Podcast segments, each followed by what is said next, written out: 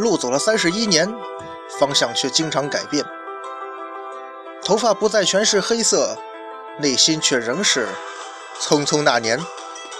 酒是四十八度，可每句醉话都是肺腑之言，迷雾真真假假，全任凭后人笑谈。历史上下千年，今日也只是明日的昨天。二零一六，生活虽然依旧苟且，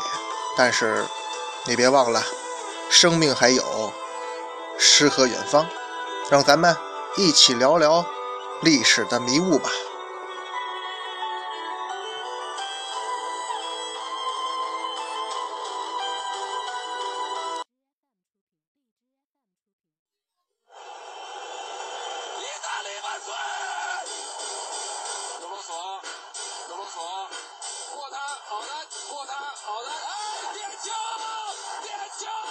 文昌书馆说书人，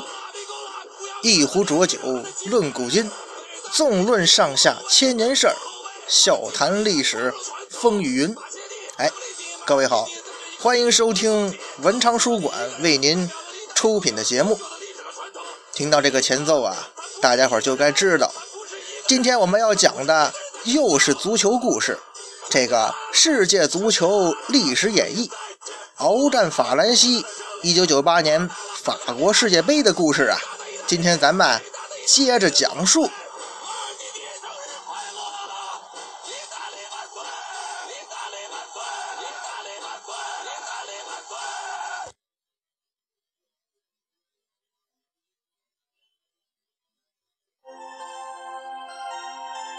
上一回啊，咱们讲了这个德国队啊，凭借这个经验和实力上的优势吧，以及这个队长克林斯曼的出色发挥啊，战胜了美国队。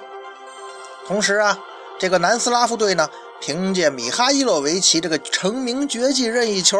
一比零战胜了波斯铁骑伊朗队。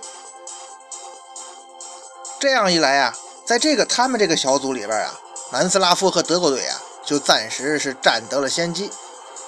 那么说完了这个小组的比赛，咱们把目光啊，接着投向这个下一个小组，也就是世界杯的 G 组。在一九九八年法国世界杯 G 小组里边，最引人注目的球队啊，它无疑是三狮军团英格兰队。英格兰队人气很高啊，而英格兰队首战的对手呢，是来自北非的突尼斯队。咱实事求是的讲啊，在那个时候英格兰队和突尼斯队之间，英格兰队实力是明显占优势的。而说起英格兰呢，这个球队啊，呃，被球迷们戏称叫欧洲中国队，但实际上人家英格兰队这个历史还是蛮悠久的。总的来讲啊，英格兰队毫无疑问是欧洲的传统强队。虽然呢，在近二十年甚至三十年的历史上，英格兰队这个没有获得任何大赛锦标。这么跟你讲吧。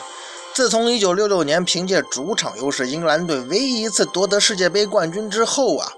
不管是欧洲杯、世界杯，这球队啊从来都是被列为强队之一，却从来啊都没有什么令人信服的好成绩。但是在一九九八年世界杯两年之前的一九九六年英格兰举行的欧洲杯上，英格兰队的表现那是非常出色的。当时啊，英格兰队队中涌现出了一批年轻的新秀，主教练呢是维纳布尔斯。维尔维纳布尔斯麾下那支英格兰队啊，他已经就是摒弃了英格兰英式足球传统的那种长传冲吊，人家走的是这个地面配合，而且呢赏心悦目啊。一直到现在，当时英格兰队中场核心加斯科因挑球过掉苏格兰队长亨德利抽射破门那个镜头啊，可以说是当时英格兰队技术流打法的一个经典的体现。而且呢，因为英格兰队踢得漂亮嘛，所以啊，当时也是人气暴涨。最后仅仅是在半决赛的时候点球不敌后来的冠军德国队。大家伙也知道，跟德国人比罚点球，这是这个星球上说实在的，论点球这个总的胜率，那肯定没人能跟德国人比。所以啊，最后虽然英格兰队没能在本土获得欧洲杯冠军，但是啊，被公认为是当届欧洲杯表现最出色的球队之一，这个好评声如潮啊。但是仅仅过了两年，在征战法国世界杯的时候呢，球队主帅啊已经从维纳尔布尔斯换成了昔日的热刺球星，今天的少帅这个霍德尔。当然霍德尔后来的执教生涯并不是很顺利，而且这个人在性格上吧稍微有反正各种诟病的地方也挺多的。而对于英格兰队来讲啊，除了换了教练，最大的变化莫过于啊当时这个刚才我讲的那位英格兰阵中最具才华与实力的那位球星保罗加斯科因呢，因为各种原因他缺席了一九九八年法国世界杯。那位说仅仅两年而已啊，两年前加斯科因还状态神勇，他究竟因为什么原因就没踢上法国世界杯呢？是跟罗马里奥一样因为受伤吗？那倒不是。说起这加斯科因的陨落呀，怎么讲啊，这个一句话两句话真说不清楚，咱可以单独给这加扎呀开一部书了。加斯科因这个人的性情啊，他这个跟现在的八神呢有那么点像，但是他很多形式比之八神那是有过之而无不及呀、啊。就是这个脑残上这个在当然当当时没脑残这个词儿啊，你要搁现在看就是加斯科因这个人呢、啊、他不成熟，这个心智啊有那么点这个呃不成熟，而且好像他这辈子也成熟不了了感觉。前阵子不是还出来新闻吗，现在加斯科因那是瘦的不像样子，又又这个酗酒又落魄，哎反正让人看来也是挺唏嘘的。但是加斯科因这个人呢、啊你要说在足球场上那无疑是个天才，球技出众啊。可是呢他下了足球场的为人呢又颇为不堪，什么酗酒啊家暴这些就不说了，他这个性格呢又很那个孟浪无度，放浪形骸，经常搞一些无聊的恶作剧，说一些这个很影响自己这个职业生涯的言论，得罪人什么的，加上生活习惯又不好，你万一状态不行，你不人家不落井下石吗？再说啊，你加斯科因毕竟是一个成年人了，可是呢，他又经常做一些令人非常幼稚和无语的事儿。关于加斯科因的各种轶事啊，有机会咱可以单独的聊一期。但总而言之吧，这个人呢，就是一个成年人，一个足球天才，但是说话做事呢，又十分的幼稚和不成熟。那就好比一个成年人嘛，他又具备一定的特殊技能，却心心里呢，却只是一个几岁的孩子。那他做事儿能被这个社会所容忍吗？显然是行不通啊。尤其是作为职业球员，那自制力又比较差，这么一来他职业生涯就早早的进入了下坡了。在多年之后啊，这位加斯科因呢、啊、甚至到咱们中国的甲 B 联赛潇洒走一回，效力甘肃天马，可踢了没几场他就跑了，合同也没履行完就跑了，叫也不回来。后来加斯科因跟人说呀，我到中国那一趟啊，就是为了去尝尝中国啤酒啥滋味。哎，您就知道这是个什么样的人了。即使到了今天啊，咱要是这个总结起加斯科因这个人来，咱真的是得感叹那句至理名言啊：性格决定命运呐、啊。每个人的性格呀、啊，对每个人来说、啊、那都是双刃剑。要是没有天这个加斯科因这种天真烂漫的个性啊，他在足球场上那种想象力啊和技术动作呀、啊，也许就不会显得那么出众。他经常能做出一些让咱们匪夷所思想不到的动作，可能跟他这性格有原因。包括在刚才说的这个九六年欧洲杯上挑球过掉苏格兰队长亨德利，然后抽射破门那个球太精彩了，那就是天才的进球啊，也只有加斯科因这种人才有那种想象力啊。但是反过来讲，也正是因为这种天真烂漫不成熟的性格，也注定了加斯科因这个人啊，他注定是不光是世界杯历史上了，也注定是世界足球历史上一颗虽然耀眼但是转瞬即逝的流星罢了啊。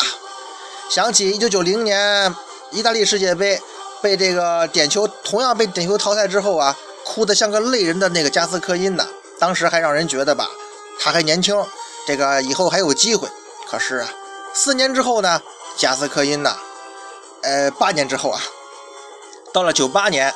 加斯科因就变成了这副样子，实在是让人感叹命运的无常，和捉弄啊。贾斯科因呢，是注定不会成为咱们这部书的主角了，甚至呢，他都没什么出场机会。所以呀、啊，咱们书归正传，还是聊聊此时的英格兰队。虽然没了贾斯科因，但是英格兰队实力竟并不差呀。比方说，英格兰队这个锋线是队长英超射手王阿兰希勒，中场呢有这个英格兰队历史上的第一位黑人队长保罗因斯，包括曼联新秀斯科尔斯这些人。后防线上有兵工厂队长亚当斯，还有那个热刺黑塔坎贝尔，这都是高手啊。门将呢是阿森纳的大门这个大卫希曼。单从纸面上讲，这些队员个个都是各自俱乐部的高手啊。英格兰队也算是精兵悍将。其实英格兰队啊，长久以来一直存在一个问题，这个英超联赛发展的很蓬勃，英超球队实力也很强，但是英格兰队国家队啊，它一直没有一个一以贯之的战术打法和这个体系。它不像这个意大利，比方说意大利队吧，我就是在这个防守反击的基础上选拔我国家队所需要的人才。所以每逢大赛呀、啊，甭管意大利队这个人员组合是怎么样，除了说像一零年南非那种特殊情况，这个里皮呢等于带着零六年冠军的压力出征，就像刚刚过去的这个一九年欧洲杯，尽管意大利队这个人员组合呀实际上属于二流，但是成绩依然不错呀，因为意大利国家队呀，它一以贯之的战术思想留在。简单来说吧，像意大利这种国家队啊，是有一个框，包括西班牙，然后呢我选拔适合这个框的队员填进来，形成我这个球队的战斗力。英格兰队不是啊，英格兰队好像一直都是什么呢，我有什么砖我就先拿过来，拿最好的，然后拼一下，拼成什么样就算什么样。这样一来，你等于都是玩生的，人家都是玩熟的套路嘛，打起来之后肯定这个战斗力就不如别人了。当然这是英格兰队成绩不佳的原因之一。这个时候啊，英格兰队首场比赛的对手是突尼斯，咱们说了嘛，英格兰实力占优，所以开场之后啊，主帅霍德尔一声令下，英军众将是杀奔突尼斯队禁区啊，压着突尼斯打。而突尼斯队呢，也显现出跟三狮军团在实力上有较大差距，两个球队啊，攻防节奏完全不在一个频率上，突尼斯人疲于招架，英格兰队完全控制了比赛，频频威胁对手球门。但是啊，英格兰队效率差点，一直没得分，一直到上半场快结束的时候，第四十三分钟啊，突尼斯队的抵抗呢还是出现了漏洞，英格兰队啊获得前场右路任意球，这个球啊在大区禁区线呢靠外一点，这个位置啊与其说是个任意球，不如说是个更近一点的角球，哎，位置不错。这么好的机会，这英格兰阵中有几名头球好手啊，像队长阿兰希勒，这个后卫坎贝尔，头球都很出色。所以啊，这次英格兰队也抓住这个任意球机会了，一次默契的假跑配合之后啊，是左后卫勒索克斯左脚传中，突尼斯众队员呢是急忙抢点啊，盯防这个英格兰队一帮大汉。可是呢，明显这个这个各方面这个盯防不住啊，百密一疏。毕竟你看得住前点的坎贝尔，你也盯不住后点的英格兰队长阿兰希勒呀，他这个攻击点太多，直接这个队长阿兰希勒这位英超射手王准确判断落点，他身体啊倚住突尼斯后卫，他甚至没有尽全力跳到最高，还是呢抢到了这个点头球攻门。尽管希勒这个球跳的不是最高，但是他发力十足啊，只见这个球啊是劲道十足，直入网窝，场上比分一比零，英格兰队凭借这个任意球啊，这个由阿兰希勒破门。进球之后的希勒跑到英格兰球迷那个看台啊，挥动双手是霸气庆祝，英格兰人是兴奋不已啊，英格兰队员也是士气大振。随后呢，上半场比赛就结束了，四十三分钟了吧。应该说呀，英格兰队场面实力都占优，就是这个进球少了点。下半场双方一边再战，英格兰队依然控制比赛，但是啊，突尼斯队啊显得倒是不着急。虽然一球落后，但是突尼斯人明白实力比英格兰是弱的，能偷一个就偷一个，要偷不了一个呢，那就扎紧篱笆，尽量少丢球。毕竟这个队这个组的这个另外两队啊，哥伦比亚和罗马尼亚，起码在在这个理论上来讲啊，比从英格兰队身上抢分要容易一点。反正吧，不管怎么说，这场比赛突尼斯人啊并不急着扳回一球，反而是加强防守。这么一弄啊，反而让英格兰队这个不适应了。你说这比分领先的一方心中不满，这场面不免有些尴尬呀。就算是英格兰队替补席上也有一个人呢，看这场面是心急如焚呐。只见这小伙啊，面庞如玉，是五官清秀，一头金发飘而不乱，浑身上下透着一股子英俊与帅气呀。你以为这是谁呀？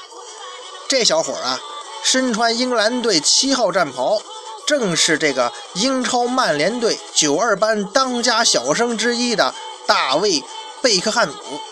哎，今天说起小贝啊，那可真是全世界无人不知无人不晓了。但是在当时啊，贝汉姆只是一个比较出色的年轻球员而已，还没有到后来啊那种大红大紫的程度。小贝呢，是曼联大帅弗格森麾下冉冉升起的新星啊。一九九六赛季英超，那个对阵温布尔登的那个中圈六十米外吊射，已经成为他个人的标签和经典了。之后几个赛季啊，凭借在曼联队中场的稳定发挥，这个贝克汉姆啊也顺利获得了为国效力的机会。包括在这个九八年世界杯之前的世界杯预选赛啊，他已经多次出场并且表现不俗了。可是到了这世界杯正赛赛场的时候啊，来到法国了，主帅霍德尔却把这小帅哥放在替补席上了。这下子可让有心杀敌的小贝心中有些不满。不过毕竟是年轻球员，也只能服从安排啊。其实啊，九八年的时候，这个贝汉姆啊，小贝的，你看后来贝汉姆职业生涯很长，包括他职业生涯后期的职业素养也很高。但是不是还有在洛杉矶银河要跟那球迷单挑的事吗？贝汉姆这个人他是有火气有脾气的。而这个时候呢，九八年世界杯的时候呢，他又正年轻，正是一个年轻气盛的时候。不能首发，心中固然是郁闷，可是小贝啊，这次法国世界杯对你来说更大的考验和挫折还在后头呢。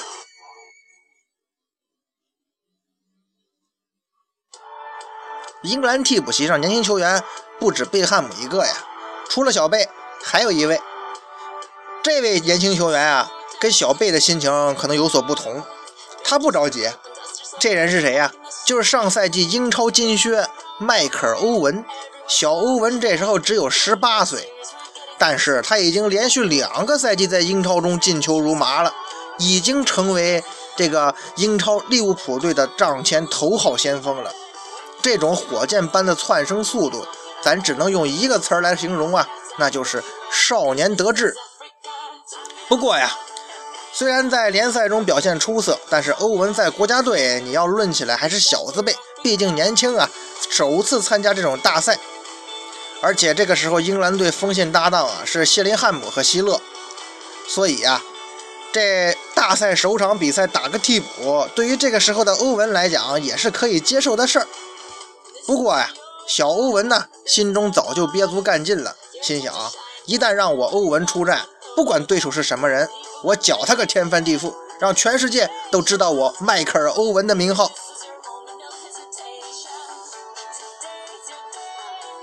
这两员小将在替补席各怀心事，咱暂且不提。再说这场上吧，英格兰队围着突尼斯队进攻啊，可是依然是无法扩大比分。突尼斯队呢，人家也不再一味防守了，而是寻觅起了反击的机会。这种情况下其实是最危险的，一球领先啊，往往比这个这个平局啊或者落后啊，这个心态上更更容易不稳。战况瞬息万变，你要是久攻不下，真被突尼斯队偷一个，那这首场比赛赢不了，那不是让人悔恨呢。关键是如果影响了接下来的小组赛，这主帅霍德尔心中颇为不安，这比赛第一场非得稳赢才行。这样这种忐忑的心态呀、啊，一直到了第八十五分钟，霍德尔才酝酿出了换人。他用小将欧文呢换披挂上场了。这贝汉姆一看比赛时间所剩不多啊，你这换人名额也用完了，看来我这世界杯首场比赛得等下一场了。可是你贝汉姆心中有多么这个郁闷，咱暂且不提哈。比赛快结束了，只有几分钟了，所以小将欧文呢这表现机会也不多。不过英格兰队经过这番调整，他反而抓住一次破门机会。第八十九分钟，比赛眼看就要结束了。英格兰队啊组织进攻，这位中场大将保罗因斯啊在中路得球之后，他跌跌撞撞的往前带，哎，居然是从两面包抄过来的这个突尼斯队员中间这个缝隙中啊他穿梭而过了，然后就把球啊分给了禁区弧顶一带的小将十六号斯科尔斯。斯科尔斯啊跟贝汉姆一样，也是这个福爵爷，这个时候福格森还不是爵爷的一九九八年，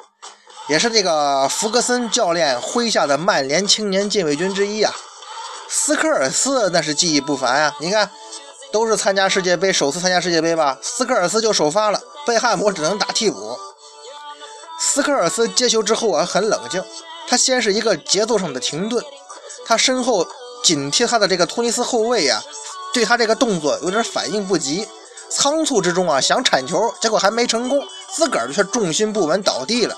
这下子斯科尔斯可获得射门空间了。这生姜头斯科尔斯啊用眼睛余光瞄了一下突尼斯门将的站位，他利用这个自己当时正身体重心转动的这个顺势啊就踢出了一脚角度颇为刁钻的射门。这个球啊一半像吊射，一半像抽射，速度还挺快，弧线呢还带着那么点弧线，这种球很棘手，所以说啊令突尼斯门将头疼不已，他不做出扑救，做鞭长莫及，只能目送这球啊稳稳进网。二比零，这下子主帅霍德尔放心了，英格兰队总算是锁定胜局了。咱说这位生姜头斯科尔斯啊，他日后也逐渐是成长为一名大师级的中场球员。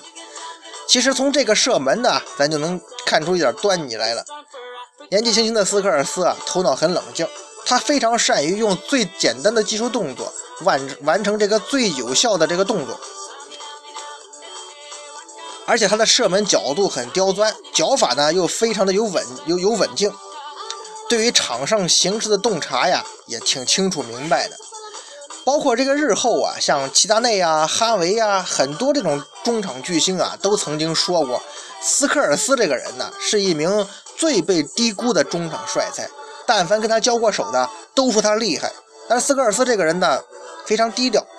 他中期职业生涯呀，甚至都没有经纪人。大家伙都知道啊，经纪人不能随便找，你找经纪人，你还得防备头上戴帽子。斯科尔斯啊，因为一直在跟曼联队效力嘛，所以他没有经纪人，他就跟曼联队签合同。包括后来啊，这个退役之后啊，因为曼联队这个出现人员短缺，他短暂复出了一个阶段。不过呀，虽然在曼联队这个职业生涯挺完美的，可是啊，斯科尔斯在英格兰国家队啊，由于各种原因吧，他直到退役退出国家队都没有真正在国家队发挥自己的实力。这个呀，咱们日后再详说。就这样，英格兰队首场比赛战胜突尼斯。与此同时啊，本小组另外两队罗马尼亚和哥伦比亚之间的比赛也开始了。这两个球队实力啊，跟前面这个那个啥那个两个队叫什么来着差不多，就是说这哥伦比亚和罗马尼亚实力不相上下，而且呢两个队有相似的地方在于啊，各自有一位大佬级的中场核心，就是各自的球球队队长兼十号。罗马尼亚十号咱们前面说过啊，就是中场阴谋家哈吉。其实这两个队在九四年世界杯上就交过手了，哈吉那个著名的长途吊射呀、啊，就是攻破的哥伦比亚队球门。哥伦比亚队这边的十号兼队长兼中场核心呢，是那个他们的金毛狮王巴尔德拉马。巴尔德拉马这一头劲爆的发型啊，得了个金毛狮王的绰号，看上去真是跟雄狮一样极其生猛。但是他这个人呢，他的球风走的却是细腻的路线，这个人呢技术出众，传球非常准。当下这两位中场大师各自掌控自己球队进攻，两位人两个人展开斗法，场面倒是十分精彩。可是啊，咱们说这种实力相当的情况下，两个球队一时都没有办法觅得对手的破绽，所以比分呢一直都僵持在零比零。哎，千呼万唤始出来，何将能当破局人呢？这个时候啊，两队球迷都希望本方有一位英雄人物能够出现，那打破僵局啊，为本队带来胜利。说这个这场比赛啊，罗马尼亚队的头这个箭头人物前锋啊，名唤伊利耶。伊利耶这个前锋啊，球风呢非常犀利，身体爆发力出色。这个人的球球技啊，不管是这个技艺、节奏感和射门动作等方面都十分出色。同时呢，这个人头脑很冷静，身为前锋啊，善于寻觅战机，可以说是一把锋线利剑。每每呢，能像毒蛇吐信那样瞬间取对手性命。所以呀、啊，伊利耶得了一个眼镜蛇的绰号。而哥伦比亚队锋线其实也不弱呀。哥伦比亚这时候的前锋啊是阿斯普里拉，就是那位终结了米兰王朝五十八场不败神话那位。可是啊，这个时候的阿斯普里拉呀，已经走在他职业生涯的下坡路上了，而且今天发挥也不好。于是呢，你发挥不好，人家这那边的眼镜蛇伊利耶可就站出来了。到了上半场第四十六分钟，比赛已经进行到伤停补时阶段了。罗马尼亚队前场左路组织进攻，可能上半场快要结束了吧。哥伦比亚队这个时候有些大意，这个球啊三传两递到了伊利耶脚下。这个时候伊利耶身旁啊已经有三名哥伦比亚队员形成了围抢的架势。可是啊，这伊利耶拿球之后并不心急，稍作停顿之后把球敲给了队友，随后自己快速前插，队友呢心领神会的就把球啊过渡给了他。这下两人一个撞墙配合，摆脱了对手一干人等的围堵。随后啊，这伊利耶在快速突破的过程当中啊，又是右脚一扣，闪过了迎面铲抢的一名哥伦比亚队员。这一系列配合呀，包括伊利耶最后摆脱的动作都非常漂亮。没有兴趣啊，可以去搜一下九八年世界杯伊利耶这个进球的视频。反正我觉得吧，我用嘴或者用文字描述啊都不够传神。反正这个时候啊，伊利耶已经带球杀入禁区了，眼看伊利耶就要毒蛇吐信了。哥伦比亚队防线大乱呢，三号帕拉西奥斯眼看伊利耶就要射门，急忙是上前铲抢。但是呢，伊利耶号称眼镜蛇，那可不是浪得虚名啊。他在门前非常冷静，这个人的球风啊十分的犀利和灵活。一看这帕拉西奥斯猛扑过来，他不慌不忙，没有选择传球传向中路或者说射近角，而是极为冷静而隐蔽的，他用右脚外脚背啊搓出了一个飞向球门后脚的吊射。这个球啊大大出乎哥伦比亚人的意料啊，不管是后卫还是守门员都被伊利耶这个时候的射门动作所欺骗了。因为他这样射门呢，不但能躲过帕拉西奥斯这个铲抢，而且呢也骗过了站位靠前的封住近角的哥伦比亚门将蒙德拉贡。等蒙德拉贡发现不好，奋力跃起准备扑救的时候，他够不着这球了，这球啊越过他指尖，稳稳落入他身后的球门。一比零，场上僵局被打破了。这伊利耶啊，眼镜蛇毒蛇吐信，一击致命啊！这球非常精彩，可以说是伊利耶职业生涯代表作之一啊，也充分体现了这位眼镜蛇的技术特点。而且呢，这个球打破僵局的进球，就跟我们前面说米哈伊洛维奇那个打破伊朗队球门的任意球一样，这种僵局的情况下，一旦打开局面，两队互相再拿对手没办法的话，这球啊就可能是致命的、制胜的球。伊利耶呢，依靠着技术和勇气杀出这条血路，从传球过人到冷静一击，这尽显杀手本色，不负他眼镜蛇的绰号啊。两队实力相当，此后呢也再无建树。中场哨响，罗马尼亚人呢凭借伊利耶的这个进球拿下哥伦比亚，一比零获胜。当然咱们需要提一点的就是哥伦比亚这个门将蒙德拉贡，这哥们儿也是个奇人。这是一九九八年吧，可从此之后啊，他也屡次代表哥伦比亚征战世界杯，一直到了多年之后的二零一四年，您算算这过了多少年，就是一九九八年到二零一四年，到二零一四年世界杯的时候啊，在巴西举办嘛，也是日本和哥伦比亚的比赛，进行到第八十四分钟啊，大局已定。当这个二零一四年的时候，已经四十三岁的老将蒙德拉贡啊替补出场，这也创造了世界杯历史上出场球员年龄最大的记录，四十三了。从小伙子到这个大叔，蒙德拉贡也算是哥伦比亚足球一段历史的见证人吧。至此啊，这 G 小组的首轮比赛也战罢了，英格兰和罗马尼亚是各赢一场，可以说呀，形势还不是很明朗。那么咱们这个世界足球说九八年法国世界杯的故事啊，说到今天已经把前面七个小组的首轮比赛都说完了，那这最后一个小组 H 组的战况又是怎么样呢？嘿，预知后事如何呀，您呐且听下回分解。